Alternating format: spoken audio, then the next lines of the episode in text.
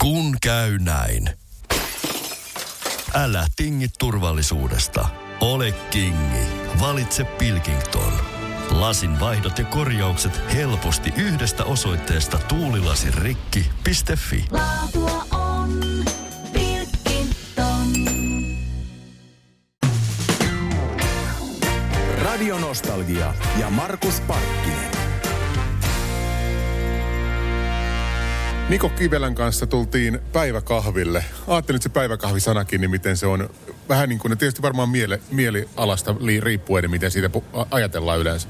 Niinpä. Joo, siitä tulee heti semmoinen, että sanonko mä liian lujaa? Päiväkahvit.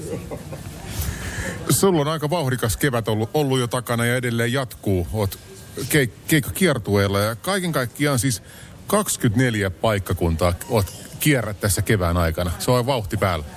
Joo, mutta täytyy sanoa, että on kyllä, on kyllä siistiä, kun saa tehdä taas sitä, mitä niin kuin haluaa tehdä. Että sanotaanko, että matkustaminen ja esiintyminen ei tällä hetkellä ole kyllä rankkaa. Että tuossa pystyy ihan hyvin huilaamaan tuon niin kuin pari vuotta.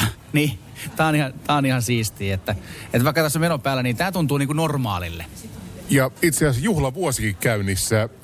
20 vuotta oot ollut stand-up-komiikassa mukana. Se on aika pitkä aika. Joo, tossahan on tuossa meidän tiedotteessa näköjään virhe. Koska, joo, koska saatiin toinen, joka sanoo, että mulla on nyt siis 23 vuotta tätä jo takana. Että tota, juhlavuosi meni jo ja se, se jäi tohon, hienosti tuohon koronan tota, ryöppeisiin. Mutta joo, 20 vuotta. Me laitettiin siihen hienosti jotenkin, että 40 vuotta kato ikää ja 20 vuotta stand-up. Eli se kuulosti jotenkin hyvälle. Että ehkä se on vain jotenkin laiskuutta tai sitten siitä tehtiin tehokas teksti, mutta O, täytyy sanoa, että onhan tässä nyt niinku, sitä itsekin tajus, nyt kun oli toi pitkä tauko ja eikä tehnyt, tehnyt paljon mitään, niin sitten huomasi, että onhan tässä niinku eväitä kyllä tehdä, koska tuota puheammattilaisuus on tosiaan se yli 20 vuotta takana, niin kyllähän se on jo ihan meriitti. Muistaakseni vielä, että millainen sun ensimmäinen stand-up-keikka aikoinaan oli? Kyllä muistan oikein hyvin. Se oli siellä Lahden kansanopiston teatterilinjan kurssilla, jossa oli pakko tehdä viisi minuuttia stand-upia ja sen kyllä muistaa. Se, se, se oli, se oli niinku kauhua jotenkin paljaammillaan. Miten sä pystyt vetämään sen koko, koko yhden illan keikan? Silloin viisi minuuttia ja nyt sitten, kuinka pitkä se itse asiassa onkaan? Ne on, pari tuntia ne on kestänyt. Mutta se on, sitten tietenkin kun tekee, niin eihän se aika ole enää mikään. Et siellähän niin kuin, oikeastaan mä en odottanut, että se on noin pitkä tämä show. Mä oon sitä mieltä, että kaikki yli kaksi tuntia on liian pitkää. Niin kuin ihan mitä tahansa, olkoon sitten musikaali tai mitä tahansa. Että, mutta nyt jotenkin tarinat luistaa ja lavalla on kivaa. Niin tota, mä, mä, aina kun mä kellotan sitä, niin mä huomaan, että no pari tuntiahan tässä taas meni. Onko se vaikea kerätä tämmöinen kahden tunnin setti vai onko se jopa niin kuin 20 yli vuoden ammattitaidolla, niin onko se jopa niin kuin helppoa?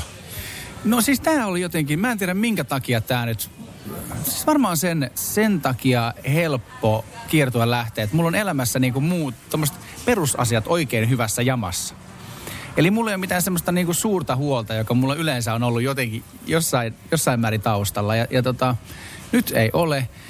Niin toi niinku parin tunnin setti niin tuli aika silleen itsestään. Mutta sehän ei tarkoita sitä, että se on hyvä esitys siinä kohtaa. Sittenhän sitä ruvetaan vasta rakentaa, kun pääsee sinne lavalle. Eli miten se rytmi koostuu ja ja varsinkin, että mitkä jää pois, koska yli puolethan siitä jää pois. Ää, Hyvät jutut pitenee ja huonot jutut kuivuu kasaan. Mutta mä puhun semmoista asioista, että jopa äh, koomikko Westerisen Teemu kysyi multa tuossa Kuopiossa viime viikon loppuna, että onko se esiintynyt tällä setillä jo Helsingissä? Ja mä sanoin, että eh, oho. Eli kyllä siinä liipataan. Esimerkiksi tässä, kun me istutaan Itä-Helsingissä, niin siinä äh, käydään Itä-Helsinkiäkin läpi. Että itse asiassa pari muutakin ihmistä on varoitellut, että helsinkiläiset saattaa ottaa tästä vähän niin kuin, sanotaanko, että ei nokkiinsa sen takia, että mä puhun Itä-Helsingistä, vaan nokkiinsa sen takia, että täällä ollaan niin kuin, mitenkä sen kauniisti sanoisi, suvaitsevaisia, mutta onkohan se mennyt jopa vähän yli. Niin katsotaan, miten, mitä sitten tapahtuu tuolla Kultsalla. Radio Nostalgia. Niko Kivelä kiertää tällä hetkellä Suomea stand-up-kiertueella ja 24 paikkakuntaa kaiken kaikkiaan koko tämän alkuvuoden aikana kiertueeseen kuuluu. Miten Niko tuolla eri paikkakunnat, niin uppoako eri paikkakunnilla maakuntia, jos katsoo, niin erilainen huumori? Joo, mä olin siis valettelematta 22 vuotta sitä mieltä, että sillä ei ole mitään merkitystä, mutta on sillä merkitystä. Kyllä, se, kyllä, se, kyllä meillä on niin, kuin niin eri heimot kuitenkin eri kolkassa Suomea, että sillä on merkitystä. Sehän ei käytännössä tarkoita sitä, että se vitsi pitää olla eri. Se vaan pitää esittää ehkä vähän eri tavalla. Tai pitää mennä siihen vitsiin eri tavalla. Ja tässähän tulee nyt ni- niin kuin mun etu, että kun mullahan ei ole sillä tavalla kirjoitettuja vitsejä, vaan mulla on tarinoita, joita me voidaan vähän pikkusen muuttaa sen mukaan, mi- mikä se on se lähtökohta. Minkälainen tarina on semmoinen, mikä iskee? On, onko se joku tietty tarina, mikä iskee kehen tahansa?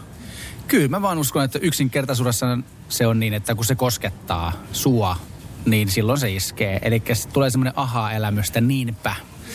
Se aha-elämys on tosi tärkeä stand-upissa. Ja, ja sitten, että jos sä saat jonkun ihan, ihan tota tavallisen asian käännettyä nurinperin niin, että kaikki ymmärtää, että mähän on elänyt tuossa koko ajan, mutta ymmärtänyt sen väärin, jonka mä sitten saan sanoa, niin se, se, se on aha-elämys ja sitten sitä pitää koskettaa sun arkeen.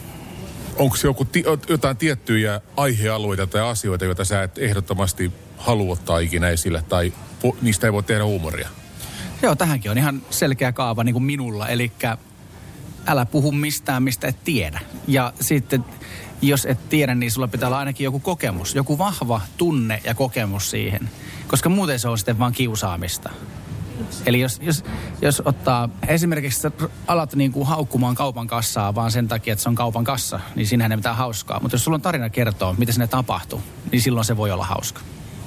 Jo- Jos yli 20 vuotta on tehnyt stand-up-komiikkaa, niin siihen on tietysti ehtinyt mahtuu monenlaisia erilaisia keikkoja, tapahtumia ja itsekin joutuu tietysti uudistumaan koko ajan, koska ei voi jäädä siihen samaan, samaan tuota paikkaan junnaamaan. Mutta miten sä pidät oman pään niin, kuin, niin sanotusti siinä komiikassa mukana? Joo, ihan kiva kun kysyit, koska tuossa jo vähän niin kuin liippasinkin sitä, että kyllähän niin kuin nyt huomasi sen, että jos se oma maailma on muuten niin kuin kiva, niin silloin se pääkin on aika selvä tekee näitä, näitä tarinoita ja miettimään. Se on yksinkertaisesti, välillä pitää miettiä, että on pakko, että sun pit- pitää vaan uudistua sen takia, että jaksaa itse tehdä tätä hommaa. Sitten pitää olla jonkinlaisessa jamassa. Sä et voi olla hirveän huonossa kunnossa. Että kyllä mä yritän pitää semmoinen niin kuin itsestään huole, huolehtiminen ja eh, sitä kautta pää pysyy kirkkaana. Mä oon aina sanonut, että pää toimii silloin, jos sä näet pilvissä kasvoja. Mutta silloin, kun sä oot jumissa, niin sä et näe mitään. Ja se, että kunnossa pysyy, on se, että päiväkahvilla ei ota kahvin kanssa pullaa, niin kuin meikäläinen otti. No, se on yksi asia, että kyllä välillä kannattaa miettiä, että se sokeri ei hir- hirveän hyväksi meille ole. Itsehän siis juon ihan holtittomasti alkoholia. Äl, älkää, älkää nyt multa mitään niin kuin, niin kuin mallia oteta, ottako. Älä nyt pilaa sun kaiken näkökulma. Radio Nostalgia. Mitä sitten, jos tota, tai tuleeko edes koskaan semmoista tilannetta, että, että illalla yleisössä niin tulee, että jos joku, että juttu ei nauratakaan, niin mitä sitten? No en mä nyt kyllä oikein muista, että olisi ihan selkeästi niin, että ei vaan naurata. Että kyllä siihen on jotain työkaluja, millä se saa kaivettua sitä siellä. Mutta sitten on toki, toki semmoisia tarinoita, jotka huomaa, että tämä ei nyt lähde, niin sitten se niinku sille poljetaan sä, alta pois. Että tämä oli vaan, tämä tarina olikin vaan sen takia, että toi seuraava tarina on tulossa. Että tämä on tämmöistä, se on niinku ammattitaitoa kai sitten se, että saa semmoisen eh, kuljetettua aina sinne suuntaan, että ne naurut sitten tulee, niin kuin tiettyinä väliaikoina. Ja näitä pätkiä sitten voi tulla katsomaan yleisöön tonne sun keikkakiertueelle. Monta keikkaa vielä edessä ja kevättä kohden tässä mennään. Niin siis olisikohan nyt niin, että meillä on kuusi takana. Niin mä nyt ymmärtäisin. Eli 20 on jäljellä. Vielä ehtii. Mutta sen verran pitää kyllä sanoa, joka, on niinku, joka tuntuu niinku todella hyvältä. Eli, eli siis moni paikka on jo ihan niinku muutamaa paikkaa loppu, loppuun myyty. Ja sille, että Helsingissä on tilaa. Muualla alkaa olla jo vähän niinku täyttä. Mistä se kertoo? Niinpä.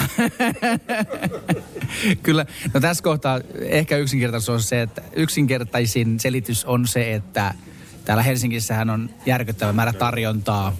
Eli näin mä ainakin haluan uskoa, että, että kyllä onhan siellä porukkaa jo paljon ja, ja mä, toi, toi tota, pitkä tauko tuossa tekemättömänä teki sen, että arvostus niitä ihmisiä ko- kohtaan, jotka ostaa lipun mun keikalle, niin nousi myös suuresti. Että jossain kohtaa siitäkin tuli vähän semmoinen, että no totta kai ne tulee. Mutta nyt ei ole enää yhtään semmoinen olo, että totta kai ne tulee vaan, tulee vaan niin kuin hyvä fiilis siitä, että, että paikat on täynnä. Mahtavaa ja kai ne täällä Helsingissäkin, niin kai ne ymmärtää huumorin päälle täälläkin. Sehän nähdään sitten, tuu kattoo. Kat- katsellaan sitten toisia silmiä, että ei, ei tämä toiminut. Radio Nostalgia ja Markus Parkkinen.